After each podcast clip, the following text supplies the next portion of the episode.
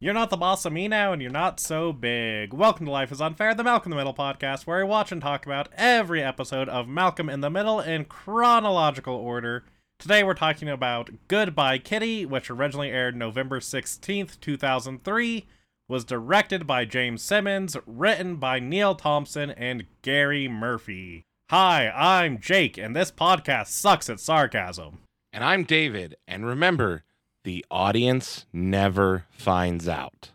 Uh, well, before we get to this week's episode, we have our community segment, uh, which, as usual, we will start by telling you about how you can support us directly, which is through Patreon, where we are Let's Play Death Ray, which has a bunch of bonus content, including our secret podcast, Uncaged, where we're watching every Nicolas Cage movie. And the next episode is going to be about his newest movie, The Unbearable Weight of Massive Talent.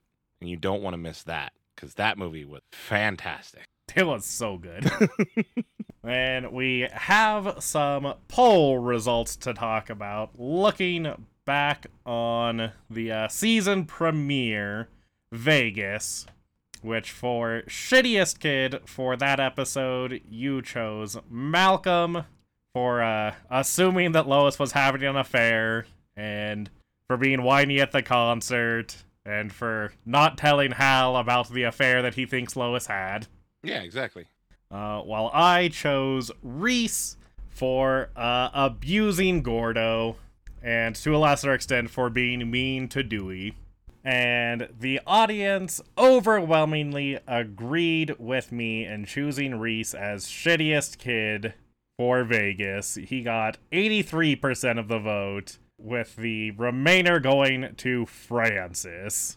And Luke left a comment on that poll simply saying Reese for animal abuse. Look, I get that part of it, okay? I do.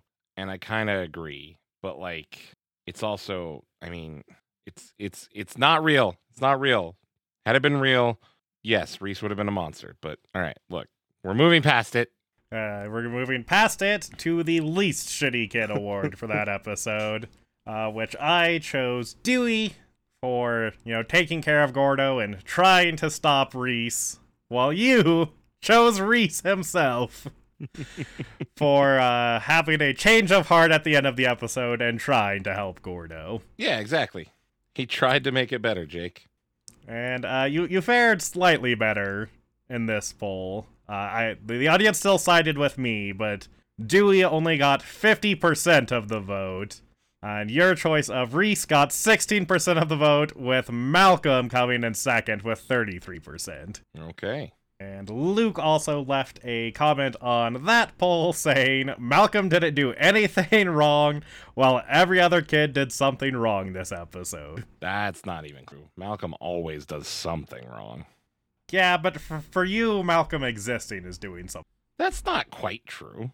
like, he's not completely wrong either, but you know. then we also have a email Oh. From Samuel, who wrote in with an email titled Monday and Sherlock Holmes. Okay. I'm concerned, but also very intrigued. Samuel says, Hi guys, love the podcast. I started listening to it a few weeks ago and I'm already up to season three. Oh, I'm hell yeah. rewatching Malcolm now and can't wait until I'm caught up to where the podcast is. So a thing is living in my head rent free and it is something you are not going to remember. That's probably true. Uh, you missed a reference with Richie in the episode Monday, season 1, episode 15, that explains the line If we set fire to the house, Malcolm will go straight to the letter. In the Sherlock Holmes story, A Scandal in Bohemia, Sherlock Holmes set a pretend fire to force a character to reveal her most precious possession, a photo they were using to blackmail the Prince of Bohemia. And Monday, Richie suggests b- burning the house down so that Malcolm would reveal the location of the letter from southern Alabama State about the damage Francis did to their pool. Yep. Okay. That makes sense. They, they finish. Uh, also, the 100 peeps was a reference to the movie Cool Hands Luke, where he eats 50 eggs, but that reference has been noted in other places, uh, while this one has not. Now, maybe I can evict that stupid thought from my head now that you know. You know, I've seen Cool Hand Luke, and I am in a unique position to like be aware of references to it because I'm generally very hyper vigilant of it. right? I can't believe I missed that. That's basically what I said in my reply email. It's like I never would have got that Sherlock Holmes thing. I definitely should have got the Cool Hands Luke reference. Right? it's very obvious now that it's been pointed out. Bro, no kidding. Oh my god. I'm so dumb. But yeah, that uh that Sherlock Holmes one was a that's a good catch. Yeah, no, I'd have never got that either. I'm too stupid for that. Uh, I'm too stupid, and also I would never expect anything Richie is doing to be a reference to a Sherlock Holmes story. Same, yeah, I would never. Yeah, yeah, yeah. yeah. yeah. But that wraps up our community segment, so let's get into this week's episode. And it, of course, starts with a cold open as Hal is about to get in the car, but a- as he is, he has the very relatable moment of, you know, realizing he's forgetting something, but, but not sure what it is, so he starts, like, patting himself down uh, checking to make sure he has everything. He checks to make sure he has his wallet, the car keys, and then like as he's uh like continuing his pat down, he finds the grocery list and he sort of has that like aha moment of like th- this is what I thought I was forgetting, but I've got it right here. Then he gets in the car and starts it up and starts to pull away, then stops and gets out and pulls Jamie off of the top of the car. which is uh where your intro line comes from. Yup. As he tells Jamie, remember, mom never knows about this. Teach him young, Jake. Teach him young. And getting into the episode proper, we will of course begin with the F plot. Yeah. And it starts For failure. for Francis. No, for failure. Wow.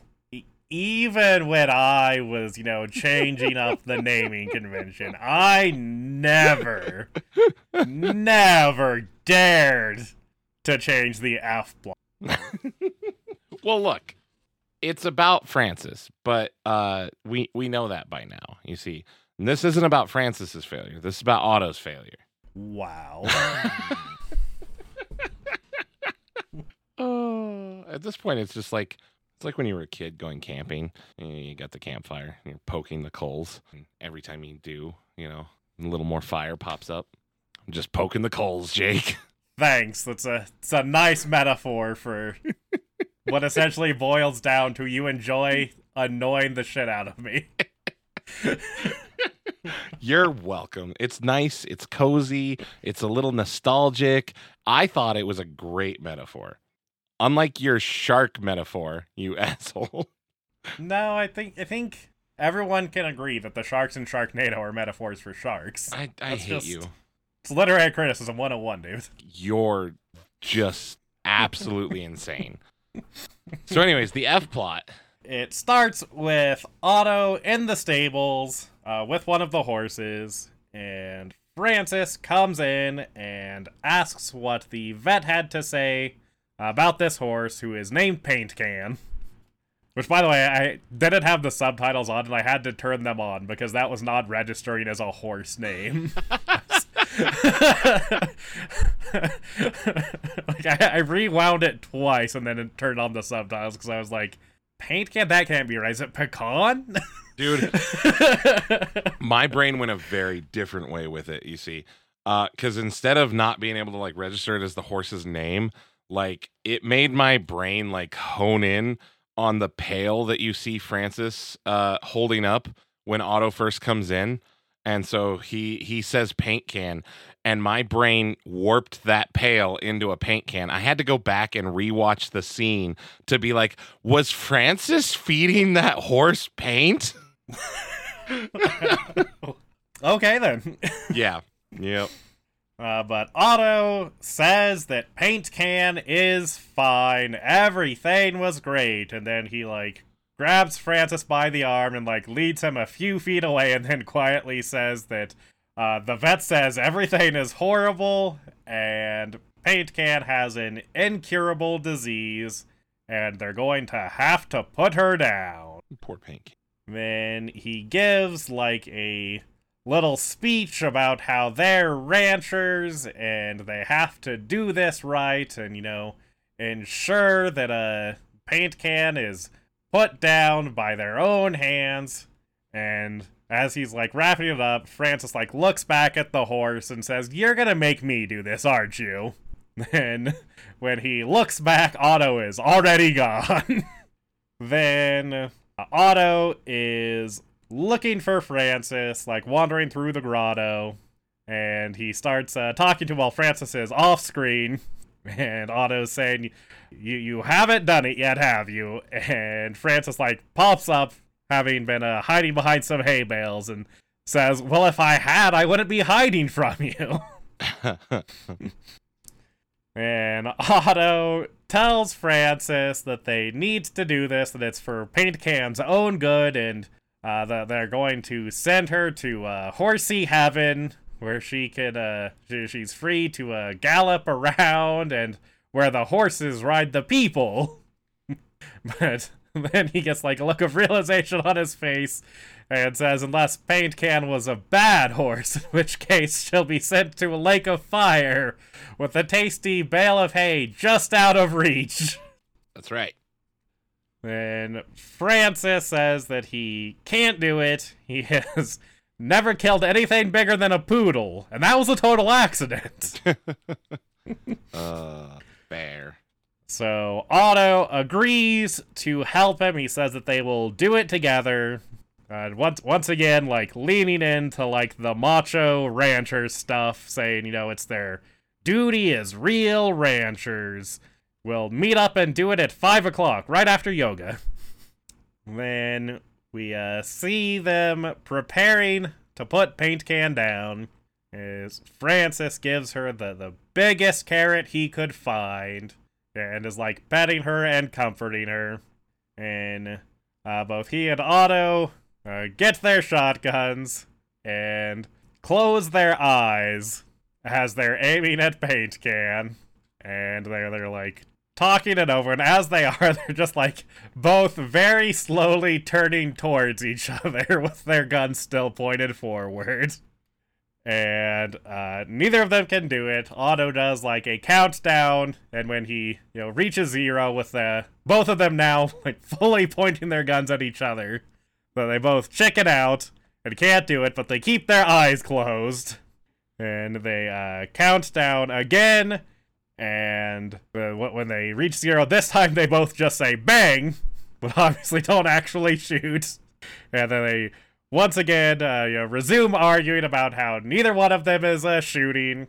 And they finally open their eyes and realize that they're pointing the guns at each other. And, and both like jump back scared. And they you know, start to yell at each other with Otto saying, You were going to shoot me, and Francis saying, Well, not if you shot me first. and as they're now arguing about almost shooting each other, Paint Can falls over with a thud, and Francis walks over and, you know, examines Paint Can, trying to figure out what happened. And he figures out that Paint Can choked on the carrot he gave her and fell over dead. Tisk, tisk, tisk. And they, they both just like sadly look down at Paint Can, and uh, Francis says, Well, no one can say we're not real ranchers. and that is it for the F block. I mean, he's technically not wrong. It doesn't make it any better, but he's. From there, we will go to the RL, the Reese and Lois plot. really? And yeah, Anyways, keep going. now what what do you have it labeled? Wow, this is clearly girlfriend plot But or diary or diary. yeah, diary plot makes sense. Girlfriend plots. Uh, well, I I literally have in my notes two lists of names for every plot line in this sh- episode. There is. Would you like to know the names of the lists, Jake? No. Okay. Go ahead. What are they? the real names and the Jake names, and then in parentheses next to the Jake names, you know, to give him an aneurysm. Thanks, David. Uh, you're welcome. Uh, I figured with your whole Groundhog Day project, uh, I could further the insanity. If you go insane, I can convince you to come watch Doctor Strange with us tonight. No, no. I don't think so. You I, I don't think that's how that'll work. Maybe. We'll see. No. I feel like that would be the opposite of going insane. Maybe. We'll see. or maybe I just drive you to only watch Groundhog Day uh, as your only movie forever for the rest of your life. Uh, either way, I feel like I win. yeah, that seems more like. Yeah, okay. I'm, I'm fine with that. yeah, but this plot line starts uh, with Hal bringing out Lois's old diary as he found it while he was looking for a baby book for Jamie. Uh, which, but she says he found uh, Dewey's old baby book still in the plastic wrap. so that problem is solved. But uh, Hal just like gives the diary to Lois, who like briefly looks through it and then puts it down on the table, which just happens to be like right above Reese's backpack. And when Reese uh, gets you know called out to uh, go to school, Reese says that he's starting to feel like uh, no one in the family except for him cares about his hair. Know that feeling, Reese. Keep keep keep going, Reese. You'll be all right. And as he's like in a rush, he accidentally knocks the diary into his backpack as he heads off for school. Then uh, Reese finds the diary at school as he's eating lunch. Uh, he's like has his backpack open and he like pulls it out, looking confused. And then he like reads just a little bit of it and you know figures out that it's a girl's diary. And he like looks around at like all of the girls eating lunch around him, assuming that it's one of them. And uh, somehow their diary has ended up in his backpack. Then uh, the next time we see Reese, he is uh, eating dinner and he is telling Malcolm about what has happened. That, you know, a girl at school lost her uh, diary and his backpack somehow. And he's been reading it, and he is uh, really getting into it. E- even at this point, he's like fascinated by uh, reading, you know, th- these entries in- into this other person's life. Then uh, we see like our uh, first of a couple flashbacks as Reese is reading the diary. Uh, we get like a young high school age Lois. And immediately, the, the first thing she's talking about, uh, like sitting at lunch with one of her friends, she says that there was a guy named Hal. Specifically, an idiot named Hal. True. But he, as he was streaking through, he didn't see that the volleyball net was still up, and they had to uh, take him out on a stretcher. then uh, she sees a another kid like walking past a trash can, and he goes to throw his like little milk carton away, but he misses, and it just lands on the ground, and he like looks down at it, then just keeps walking. And Lois, of course, being Lois, uh, stands up and starts to yell at this kid for just leaving his trash laying around and assuming someone else will uh, pick up after him. What, were you born like 45? And uh, it's also worth noting that, the, like, the going into this little flashback, Lois, like, found some dirty socks that Reese had left on the kitchen table and had picked them up and was, of course, yelling at Reese, who's ignoring her as he's, you know, so wrapped up in reading this diary. and the flashback ends as Lois, uh, ha- having now been insulted, walks over and picks up the little milk carton and throws it at the kid who dropped it, screaming at him, which then cuts uh, to present day where Lois is throwing Reese's dirty socks, yelling almost exactly what she yelled at that kid at Reese. But of course, Reese being Reese, he uh, is not picking up on any of the you know, context clues that this is Lois. And he is uh becoming infatuated with this mystery girl. Then uh we get a little aside that relates to this plot line as um Malcolm uh, rolls up to Reese in a wheelchair, which will of course cover why in his plot line. and Malcolm is, uh, you know, very gloomy and unhappy, and Reese just like looks at him and says, "You've never been in love, have you?" he has fallen in love with the diary girl. yeah, yeah. Oh, Reese, you know not what you've done.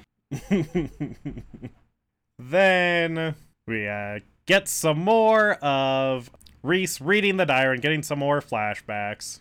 And uh, the, the next one starts with Lois uh, once again studying with her friend, and they're doing uh, the little paper. Uh, what the fuck are those called? The little like fortune telling thing. Yeah, it ha- it has a, a nickname, and uh, we'll we'll get into that later. Okay. Because I want to see if you can remember it before the end of the episode. Probably not. Probably not, but I want to see.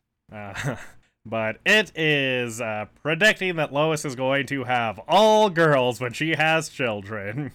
and Lois says that, you know, she, uh, she doesn't even want kids when she's older. The, the whole suburban mom thing seems like a nightmare to her.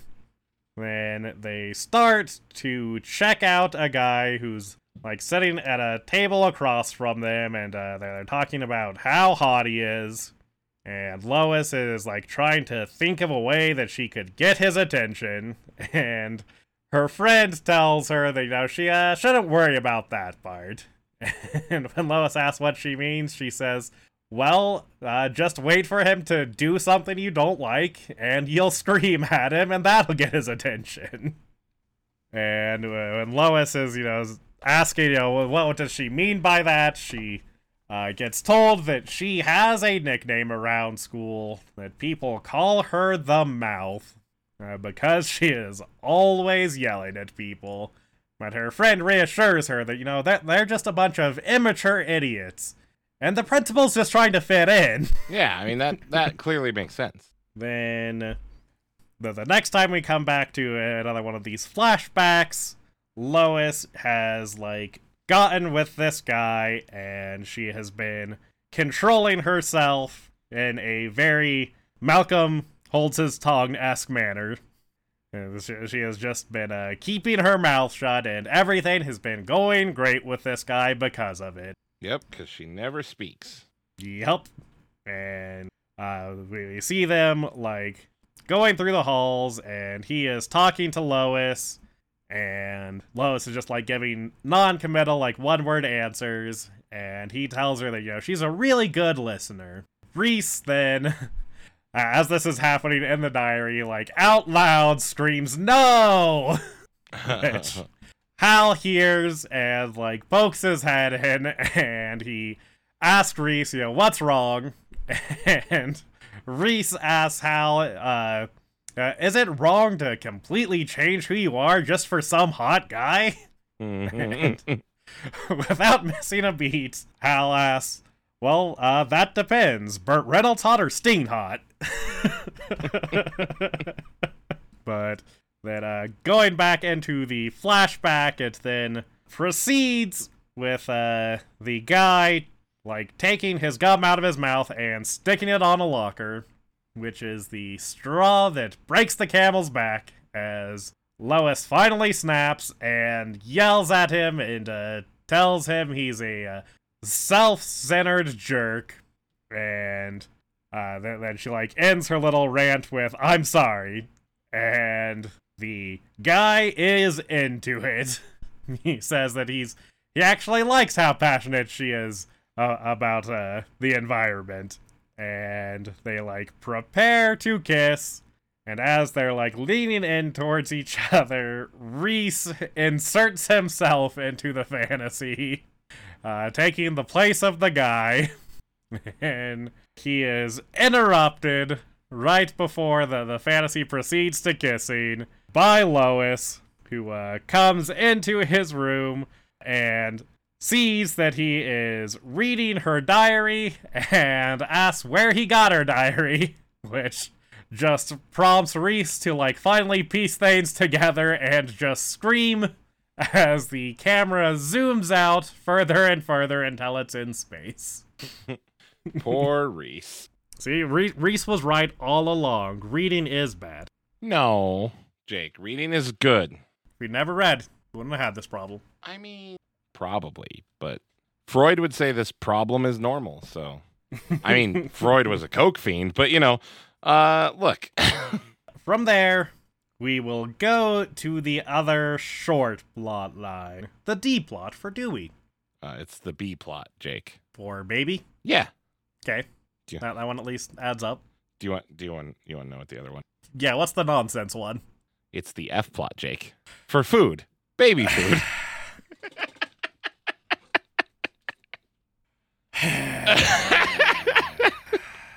oh, I'm really glad I thought of this last second.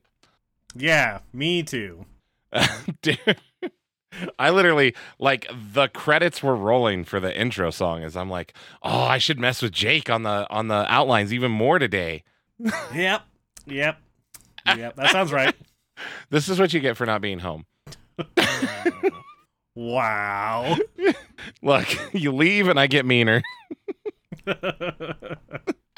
so this plot line starts with Lois trying unsuccessfully to get Jamie to eat some baby food. Uh, she's, you know, trying to uh, get him to, but he is just refusing to even try it.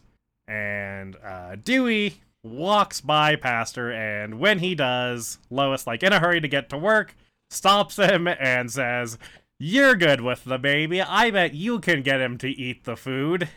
And Dewey says, No, I'm not. You're just saying that. And Lois just says, You got me, and walks away. She says his prize is he gets to feed the baby. Then Dewey uh, tries to do uh, the thing of, you know, trying the food in front of the baby to, you know, show that it's good so that the baby will try it. And he, like, you know, takes his bite and he says, you know, it, it's uh, pretty good. Even I like it. Then he, like, scoops up some more and starts to give it to Jamie. Then decides he wants more and takes another bite and then proceeds to just start wolfing down the entire jar of baby. It makes sense. Then we see some more of Dewey's uh, baby food eating as he's in his room alone, like sneakily eating some more. And when he opens up the desk drawer, it's just full of empty baby food jars. And uh, he like gets called off to dinner. Then uh, the- next like Dewey relevant thing is uh, he is complaining to Hal, like as they're walking, uh, about you know growing up, or actually he's complaining to Lois about uh, growing up and how everything just gets worse and you have to do more and people don't love you as much. And Lois reassures him that uh, it's it's not always like that, only with this family. At least she's honest with him, you know? I suppose. then uh, we get like a little throwaway line from Lois as she's talking to Hal, saying that uh, you know she she doesn't know what's going on with Jamie, but uh, they're going through so much baby food, and he still insists on nursing all the time. Then we see Dewey regressing further as he is uh, once again like in the bedroom alone, wearing his pajamas and drinking milk from a bottle. And he goes out to the living room, and as Hal is like talking on the phone, he walks over to him and uh, ju- just asks him to pat his back, which Hal does until he burps. Then uh, we, we see the climax of this plot line as Dewey, now dressed in a onesie and a diaper, goes to Lois and tells her that he has a proposal and he wants her to hear the whole thing out before she stops him. And he says that he doesn't want to go to school or do chores anymore. Uh, he, he just wants to uh, lay around and be taken care of, and in return, he'll be uh, uh, very adorable and lovable. and Lois, as he's saying this, is just like staring at him. And once she realizes he's wearing a diaper, she just asks, Are you wearing a diaper? And he says, I wanted to commit. I wanted you to see the level of my commitment. and I love it so much. so Lo- Lois just like screams. and the like wrap up, the like little epilogue for this plot line is in the background of an other scene as it's like wrapping up. We see Lois chasing Dewey through a park while like yelling, uh, "Don't run! You're just making it worse for yourself." While Dewey's screaming, "It was just a joke! I'm a big boy." Uh, I love Dewey. Not gonna lie, I forgot how far this uh, plot line went with that. I remember the baby food thing, but I didn't remember that it progressed from there. Funny. Uh, but that leaves the main plot line for this episode the MASH plot for Malcolm, Abe, Stevie, and Hal. Seriously, Jake. Yeah, it's an acronym. What names did you give this plot line, David? Oh well, I mean, I feel like that should be obvious. The real name for this is the uh, GK plotline. Okay. It's a Goodbye Kitty plotline. Yeah, yeah. Yeah, clearly. That would, Yeah. that would make sense. Yeah. See, What's what's Um, your bullshit one? it's the RW plotline, Jake. R double. Uh huh. For replacement wife. Fair enough, I suppose. Look, I was. Uh, they can't all be golden. Tur- uh, turns out they can't all be bronze. wow. Wow. You're the worst. but this plotline starts with Stevie trying to convince Malcolm to play wheelchair basketball with him as his partner for a 2v2 tournament. And Malcolm is refusing, saying that, you know, he, he thinks it would be wrong for him to uh, enter this uh, under, you know, false pretenses, taking the spot from a kid who's actually in a wheelchair. And uh, Stevie initially just calls him chicken. then, uh, as Malcolm like continues to refuse, uh, Mal- Malcolm suggests that he asks the uh, drooling kid with the hot nurse. But Stevie says no, Norm's a ball hog. wow. Then uh, Abe is there to pick them up, and Malcolm asks him his opinion on this uh, moral quandary he has, if it would be wrong for him to play. And Stevie's argument that he puts forward to Abe is, uh, you know, is it still wrong even if you're being asked by your best friend who needs to win for his mom who's coming back from this long trip? And uh, Abe reassures Stevie that, you know, he's sure that uh, Kitty'll just be happy to see him after being away for two months. It doesn't matter if he wins. Then uh, Stevie points out that he is always there for Malcolm, and he brings up their seventh grade dance when Malcolm was having his first dance, and Stevie pointed out to him that his fly was open before anyone else noticed. And Malcolm says, uh, okay, I'll do it, but you have to stop bringing that up. Uh, then we see Malcolm uh, at home practicing uh, riding around in the wheelchair, which Hal is impressed by. he tells Malcolm that's good thinking because you never know when there's going to be a horrific accident and you'll have to be in a wheelchair for your whole life. God. You, you gotta love Hal. Then uh the Wilkersons have Abe and Stevie over for dinner because Kitty is supposed to be coming back tomorrow and Lois wanted to uh, give them one last chance to uh, eat meat before she comes home. and uh, Stevie is yeah, so excited about Kitty coming home that he can't even eat, and he is like going through the list of all of the stuff he's done to, you know, prepare for coming back. He says he made her a card and he baked her a cake and he wrote her a song and he asks Abe if they can put up Chinese lanterns in the house for when she comes home. And Abe, of course, agrees.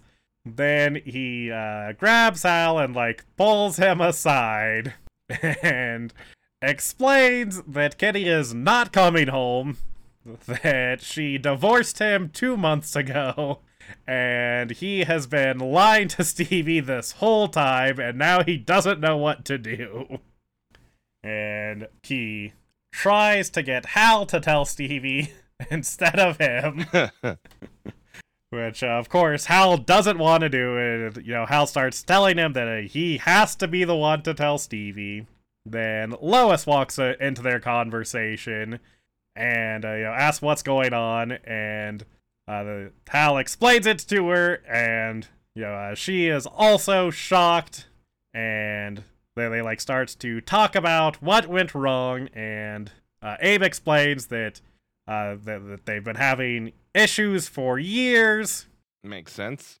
including their uh, very mechanical love life, as he puts it and that the the only reason Kitty uh, has stayed for this long is to take care of Stevie, but that uh, she's decided that uh, Stevie is you know independent and well enough that she can leave them, and she has.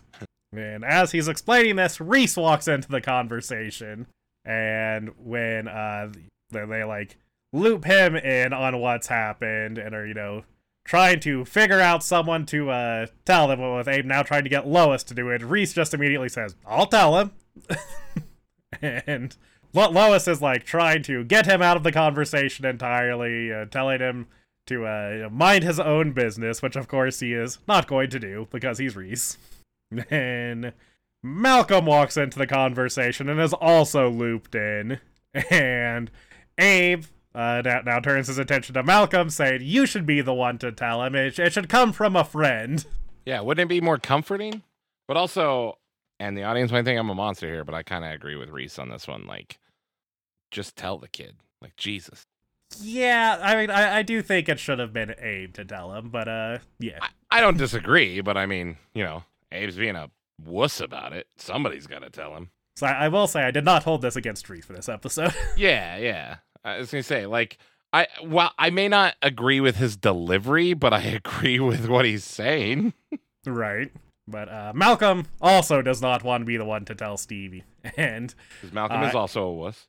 Uh, Abe uh, says, uh, Well, I, it should be you. it's your fault that, that Kitty left me. Because before he met you, Stevie couldn't even handle a yo yo. Jeez. Now he is playing basketball and going on ski trips. then, uh, finally, Dewey walks into the conversation as uh, Reese is like walking back into the kitchen, and uh, Dewey doesn't have anything to say about their conversation. He just wants to complain because uh, this baby food jar says it's a whole serving. In what world, Jake? In what world? Then Reese walks back into the conversation and just very nonchalantly says, I told Stevie, uh, someone should probably go talk to him. He's taking it pretty rough. and they all, like, look down the hallway into the kitchen where Stevie is just sitting alone at the table, like, staring at all of them, looking very sad. Yeah. Poor Stevie. then, now when we come back to this plot line, Malcolm and Stevie are at the park, both in wheelchairs, and Malcolm is like practicing for the wheelchair basketball. But Stevie is just sitting there, completely non responsive, not saying anything, not doing anything. As Malcolm is like trying to talk to him, you know, trying to get him to uh, want to play this game again. Then, like, even uh, as the wind like picks up and a candy bar wrapper hits Stevie in the face. Stevie just like sits there with it still on his face until Malcolm takes it off and throws it away. Yeah, poor Stevie. Then Malcolm tries to get Stevie, you know, just to talk to him, to say anything. And Stevie, uh, using a like speak and spell device, tells Malcolm to uh, go away. And Malcolm, like uh, frustrated with Stevie, uh, gets up out of his wheelchair and walks away, like storms off. Which, of course, when he does, all of the other wheelchair basketball players see this and like give him dirty looks as he walks away. then back at the Wilkerson house, Abe and Hal are talking about Stevie. Uh, like trying to uh, you know, figure out how to get him to open back up and Hal is like trying to uh, give him some advice. And as he's doing this, he's uh, working on getting a stain out of uh, Abe's shirt collar. And he like sees Abe off to work, and Lois seeing all of this go down, and uh, ha- having seen uh, some other similar instances, like like takes Hal aside and asks what he's doing with Abe, and uh, Hal says, I'm just being a good friend. and Lois says, No, you're clearly trying to replace Kitty, which is not going to work.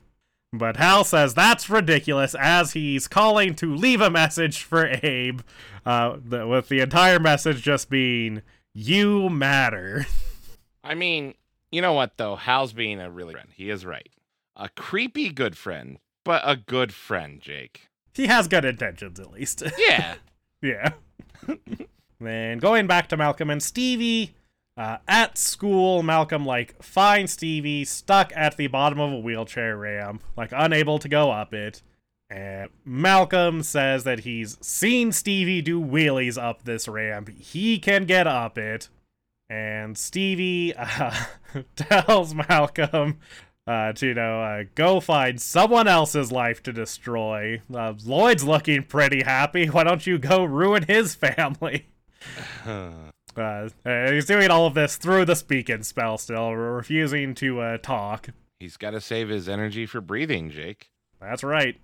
And Malcolm tells him that, you know, he understands that uh, what Kitty did really messed with him and uh, he understands that you know he's feeling sad but he, he needs to stop feeling sorry for himself and get mad. That's what he would do if his mom left.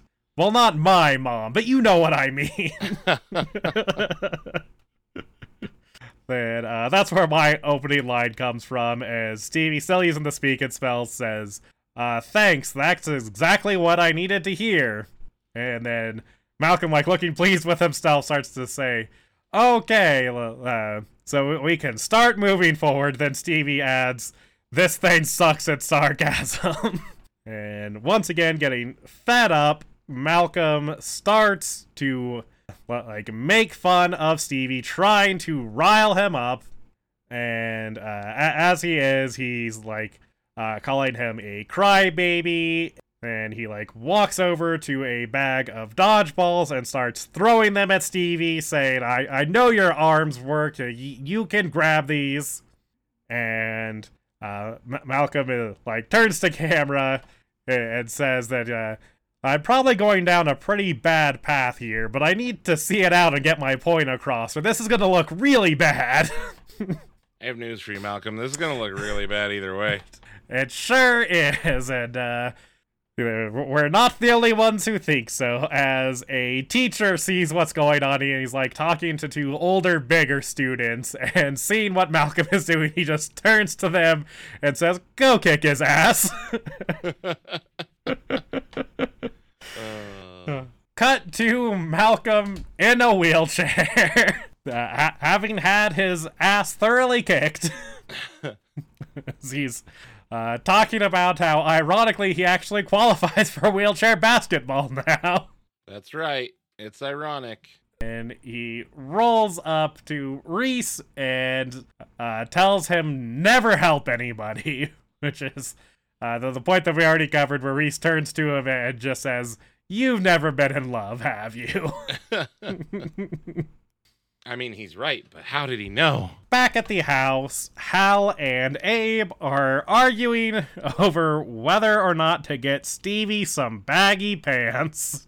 It's uh, it's what's fashionable now, but uh, Abe doesn't want to do it. But uh, Hal like eases his worries, saying, "Wh- wh- "What's Stevie gonna do? Join a gang because he has baggy pants?" So Abe relents. Then uh, Hal uh, is like folding all of Abe's laundry and like finishing that up. He gets up to go to the kitchen, and as he's getting up, he asks Abe if he wants anything. And Abe, like reflexively as he's reading the newspaper, says, No thanks, honey, and like turns towards Hal and like puckers his lips for a kiss.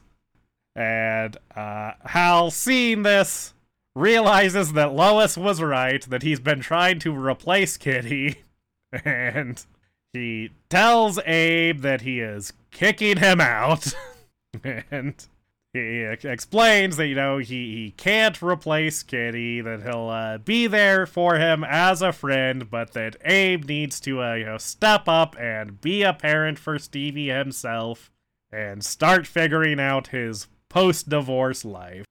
Then Abe uh, says that he's right and you know, starts to get up to leave, but uh, Hal straightens his tie one last time before sending him off. Then Abe goes off to find Stevie, who is sitting in the park alone. Uh, and the sprinklers have turned on, and Stevie is just sitting there while they drench him. And Abe, like, wheels him away from the sprinklers and asks what he was doing and says, You're soaked. And Stevie says, It's about time you tell me the truth about something. Then Abe uh, apologizes to him, saying that, you know, he knows that he needs to be there for Stevie, uh, but that he can't be because he's a weak, weak man. and he gives a, for lack of better term, pep talk to Stevie about how, you know, Stevie's already had to face, you know, all kinds of diversity in his life, and this is going to be another thing that he's just going to have to face. And he knows that it's not fair, but there's uh, no other way out of it. And he tells him he, he will be there to help him. Uh, he'll always be there, uh, frightened and full of denial, but I'll be there. hey, you know, sometimes that's the best you can get, Jake. Fair enough. And that finally, like, breaks Stevie out of his uh, despondent, like, fugue state. Then we once again see Malcolm and Stevie at the park playing wheelchair basketball. And Malcolm is, like, putting together their game plan. And it, uh, like, ends with him uh, taking a shot to score. But Stevie says, No, I'm taking the shot. I don't have a mom. and Malcolm says, Fine, but that's the third time you've used that card today. And Stevie just says, Better get used to it. then the kids that saw Malcolm uh, stand up out of the wheelchair earlier, you know, see Malcolm again, and they come over to him and uh, start like tearing into him, saying how shitty it is that he's trying to do this and he's not even in a wheelchair. And Malcolm tries to explain that no, I actually am hurt and need the wheelchair now, but uh, they're having none of it, and they tear him out of the chair and start running over his broken leg with their wheelchairs. Yeah, it's pretty pretty vicious. It is. But also, I kind of get it. Yeah, yeah, yeah, for sure. But uh, that that uh wraps this final plot line up. I do appreciate that, like with the exception of Francis, all of the boys' plot lines just end with them screaming. Right? Uh, with those all wrapped up, let's go to our awards. And as usual, we will start with our Roller Skating King Award, our award for the best visual moment. What did you choose for this one, David? Man, I ended up going with what I wrote down as uh, Malcolm assaults Stevie. Uh, because Gotcha. while it was awful and terrible, it was also really funny. Uh, especially the the teacher sending the other two kids to to kick his ass. I just I love that scene. Is he's just throwing fucking volleyballs at him. uh, it's it's pretty great. Okay, fair enough. Uh, I went with a similar-ish moment. I went with sad Stevie and the sprinklers. That was dude. That was my uh, that was my backup. It was great. Yeah, it's just just poor, poor, sad Stevie, just sitting, just getting hit by the the the sprinklers, and just completely not reacting. It's just so good. right? Ah, it's so funny. And what did you choose for your hot dog with mustard award? Your award for the best line. Uh, I went with a line that I think was supposed to be like a throwaway line, but especially given our uh, relationship and our friend group is a much funnier line than I think it was even intended to be, and that is Burt Reynolds hot or Sting hot? Uh, yep, yep. For uh, similar reasons, that that was also my top choice. It uh, ties into an ongoing argument between the two of us. Yeah, I, I think this is evidence that I am right about. no, it's not at that- all. We no Burt because the Burt uh, the- Reynolds the more argument the argument no the argument it was about at the current moment way before like way after this okay this happened way before that and at the moment of the argument and the continued moments so we can't go back in time okay at this current moment and since the argument started tom selleck is more famous than burt reynolds but burt reynolds admittedly is hotter and always was i never disagreed with that Yes, he, he's hotter and also more famous. uh no It's just fact. I mean, Tom Selleck's still in stuff. Where, where's Burt Reynolds? This is not a valid argument. Yeah? Tom Tom Selleck does not win by default by being alive. Mm, I don't know. I feel like if I enter a competition right now and the only guy I'm competing against is dead, unless I'm running for president, I win. Mo moving away from that argument. oh my god, I might actually give him an aneurysm this episode. My backup line that I'm going with is the Stevie line I shoot. I don't have a mom. uh God. Which, uh, what my, uh, like, best friend in high school had a, uh, very similar go to trump card. His, uh, dad was dead, which he would bring up any time. Oh my god. With, with uh, usually as a joke.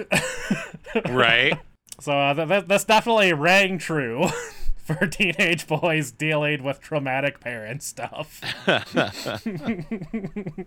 but moving on to our next award, which of these plot lines did you choose as the A plot of your heart? I really loved Abe and Hal. Fair enough. the replacement wife uh timeline or plot line was was so good so funny i love the i love hal and abe's interaction and and and stevie is phenomenal like he doesn't say a whole lot in this episode but he's just so good Yeah, I also went with the uh, MASH plot line. no that's that's not the name Well, it is. it's not though But yeah, the the Abe Hal stuff was like the probably the the, the funniest part of the episode, and then just the uh, Stevie Malcolm stuff was also just really well done. And poor, poor Steve. right god And moving on to our next award, who did you choose as your favorite character? i chose stevie Uh, you have to choose Stevie. He doesn't have a mom. right exactly he needs that participation trophy jake Oh, I'm going to hell. God, dude, this this is gonna be fucked up. Should I say this? Fuck it, I'm gonna say it. This episode reminds me a lot of life after. For those who don't know, my brother is actually adopted. He's not like blood brother. This reminds me of after his mom died, like after the initial shock of it and all the like just like sad, depressed moments he would have, but then he would just pop off with like the most dark jokes or the mom card, as Malcolm calls it, consistently. Right. And it was like, yeah, we made a lot of bad jokes back then. We were bad people. Yeah, but I, I also feel like that's it's a it's a pretty common coping mechanism. Yeah, I think so.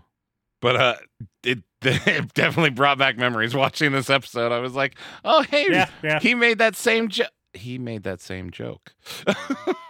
yeah, yeah. No, for, for sure, this is like one of the most relatable episodes just just because of that. Because uh, has the exact same scenario. Also, have an adopted brother who's like a family friend whose mom passed away from cancer, and uh, yeah, right? all, all this stuff rings true. That is weird. I've never really thought about it, but yeah, we both do have a brother who. Wow. Yeah, Holy shit. yeah. it is weird how identical the scenarios are. Right? oh, God. And they're both insane. So, you know. Yeah, yeah, you're Yeah. not wrong. God.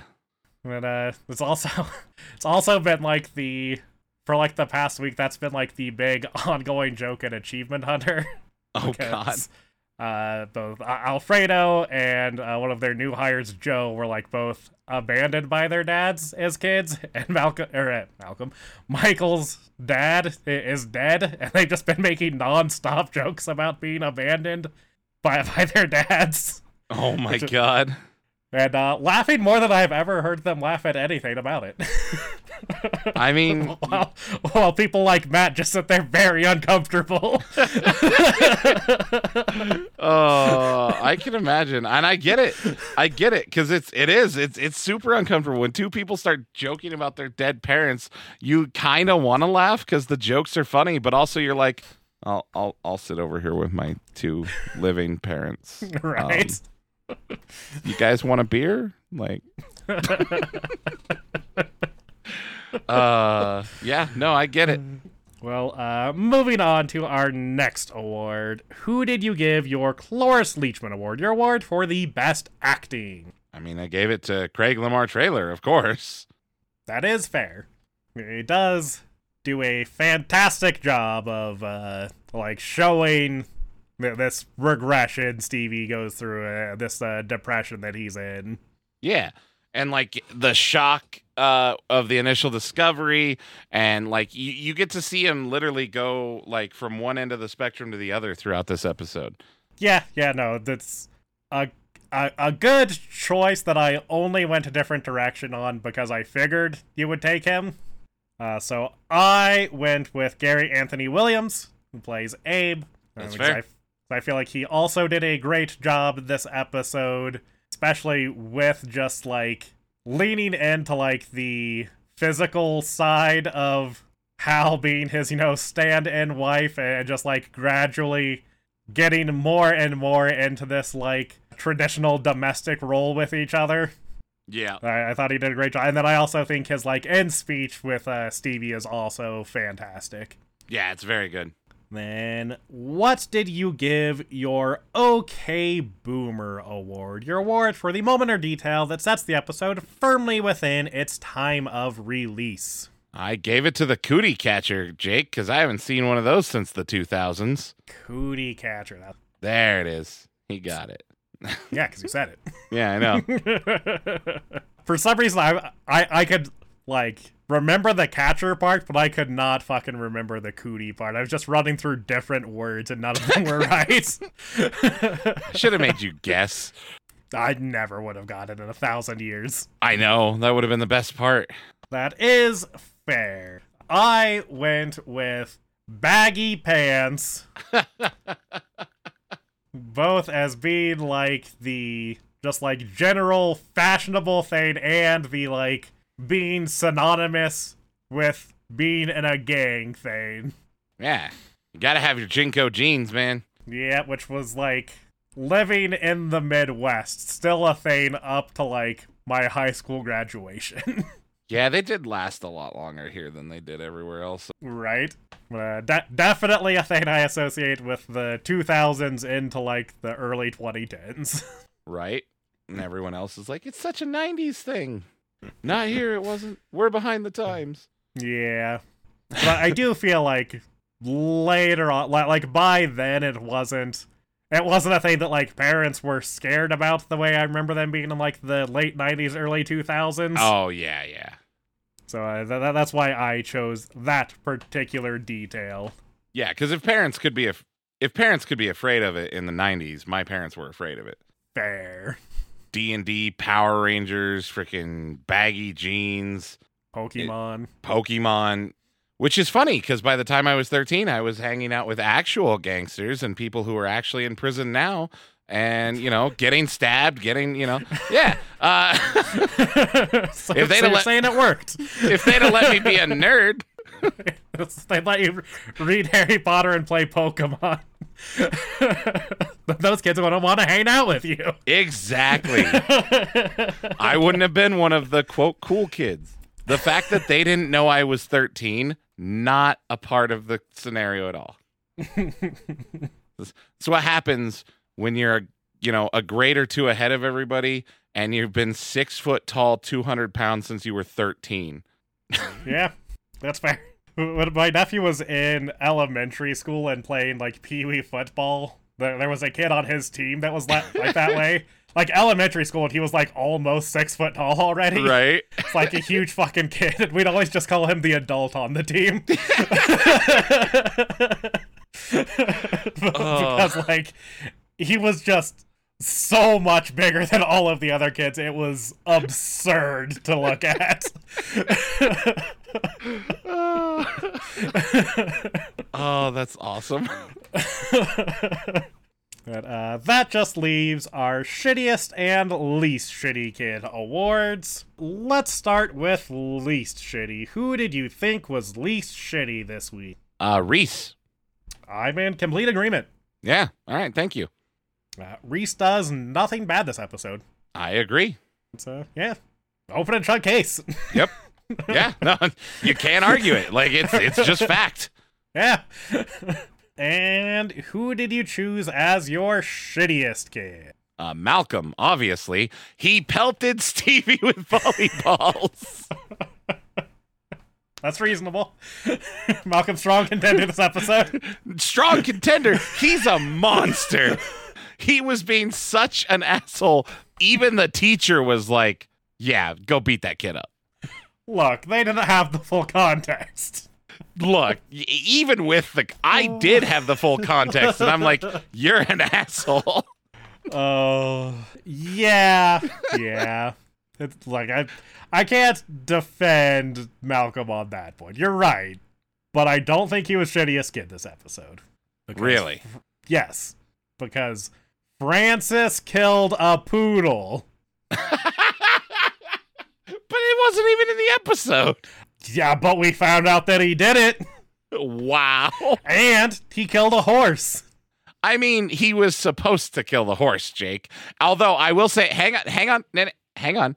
Francis almost got it for me. Like I, Malcolm's definitely shittiest, but uh, yeah, no, I agree. Francis is shitty, but uh, Malcolm's just so, so much worse. Yeah, look, the, I'm not not going to dispute that. I think Malcolm is a valid choice this week. I I just went with Francis instead. Because he killed two animals. Yes, mostly the poodle. Yeah, the, the horse, you know, prob- sh- should have been at least killed in a less painful way than choking to death. But uh, I don't know. After watching those two and the way they hold a shotgun, the carrot might have been the humane way. com- yeah, compared to th- them shooting, probably. But again, even if they, you know, shot it and had to shoot it multiple times, it doesn't change the fact that it should have been put down in a more humane way. right. Uh, and and on top of all that, Francis almost shot Otto. Yeah, but Otto almost shot Francis, so I don't. yeah, It's- but Otto's it's a not in contention for shittiest kid. I see. that wraps up our awards, but we have a couple segments left, beginning with the Cranston connection, which was my job this week. And what's the Cranston connection, Jake? The Cranston Connection is where we try to find links between various characters played by Bryan Cranston, as we have determined that all of these characters are actually the same character. Yep. Or fractures of his sanity. Or different multiversal versions of the character. Yeah, I mean, if Disney can do it, so can we. uh, or evil clones, which I think we suggested in an episode as well. Again, if Disney can do it, so can we. But that one they did in real life. Wait, what?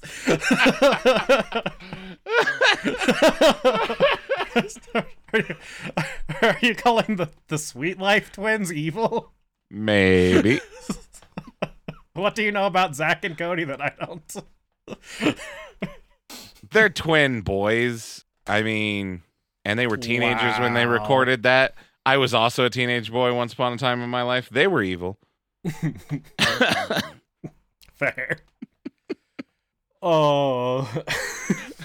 but moving away from that, the Cranston connection for this week is we see the birth of one of the later characters that Hal will become in this episode as he reaches the conclusion of his relationship with Abe and sort of realizes what Abe actually needs and you know gives him the the advice that he needs to improve his life that created an interest in Hal in psychology ah. which eventually he would uh follow through on you know mu much much later down the line when he would be known as Dr. Templeton who is Larry David's psychologist in Curb Your Enthusiasm uh who has to uh deal with uh Larry David being Larry David Larry David uh, breaks their uh, patient doctor confidentiality by sharing private details from their sessions, uh, which is a fantastic bit. Uh, but he was, of course, led there by his relationship with and by his ability to, you know, help Abe realize what he actually needed a- and help put him on the proper path. And that just leaves David's guessing game. Yay. You did pretty well this week for th- this episode. You guessed that uh, Kitty would not appear in the episode, and you knew that the, a divorce episode was coming, and you correctly guessed that this was it. And uh, you were fairly close on guessing why they got divorced. As you thought that it would be partially because Stevie didn't need their help anymore. Uh, though you also thought that it would be more of like a her like frustration that like Abe has his own like successful work life, which didn't really factor in. Yeah. Yeah. Abe's success didn't factor in, but I think the rest of it I hit. Yeah. Then uh, you also correctly predicted that the Wilkersons would be dragged into this plot line uh, through Hal talking to Abe, like as friends, and you were also fairly close on the uh, detail that you didn't want to lock in that Malcolm might be the one to uh, tell Stevie. So that was obviously Reese who uh, overheard the conversation and told Stevie instead. Right. Uh, but you got pretty much everything, so I gave you a 97%. Yeah. I need it after those 70 somethings. What do you think happens next week in Thanksgiving? ah, another holiday episode, eh? Uh, well, it's Thanksgiving, so I think we're going to see the whole family. I don't know if we're going to see cooking, like could be one of those like post Thanksgiving type deals or like pre Thanksgiving or like, you know, the the tr- the typical TV trope where they end up all eating but no one actually is seen cooking. But if there is cooking, it's it's got to be Reese, right?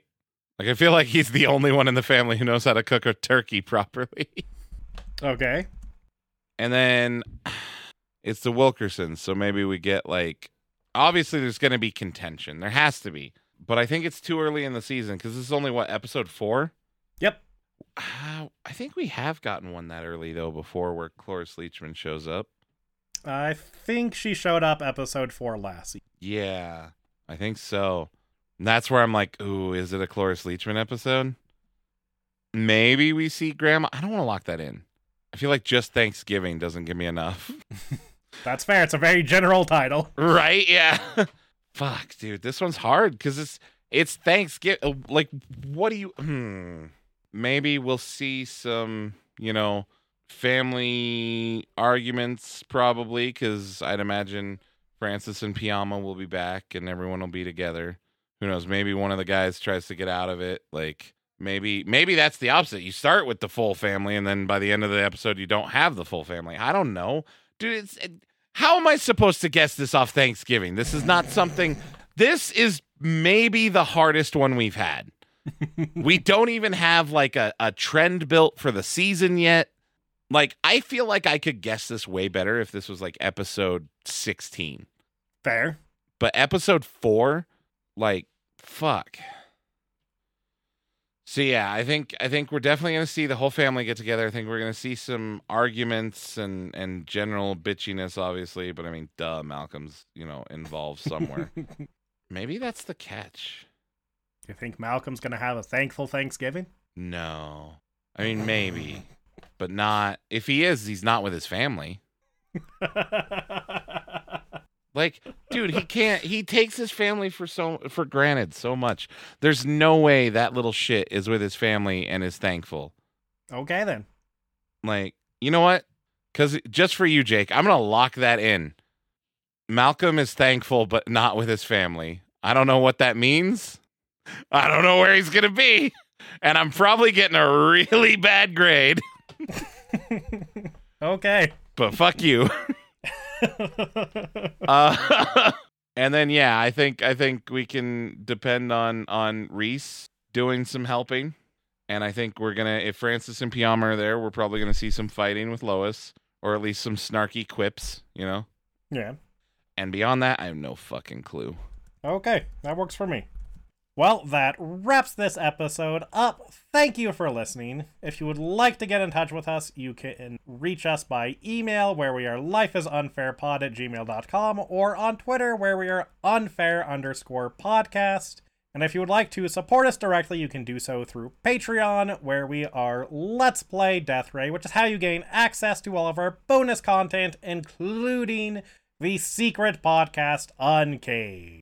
And the new up and coming podcast by our roommate Kyle, True. yet to be titled. The Kyle Cast. That's right. Mm, I feel like any name that puts a potential K and a K next to each other is just one letter away from disaster. So maybe Yeah, well, that's that's true. That's true. Yeah, Ky- yeah. Kyle ruins alliteration. Yeah, yeah, it kind of does. I feel like Kyle doesn't ruin it. I feel like the South ruins a little. It's a group effort. okay, okay. Kyle's in the South ruin alliteration. Are we gonna have to do a live tour and apologize to all the Kyles now?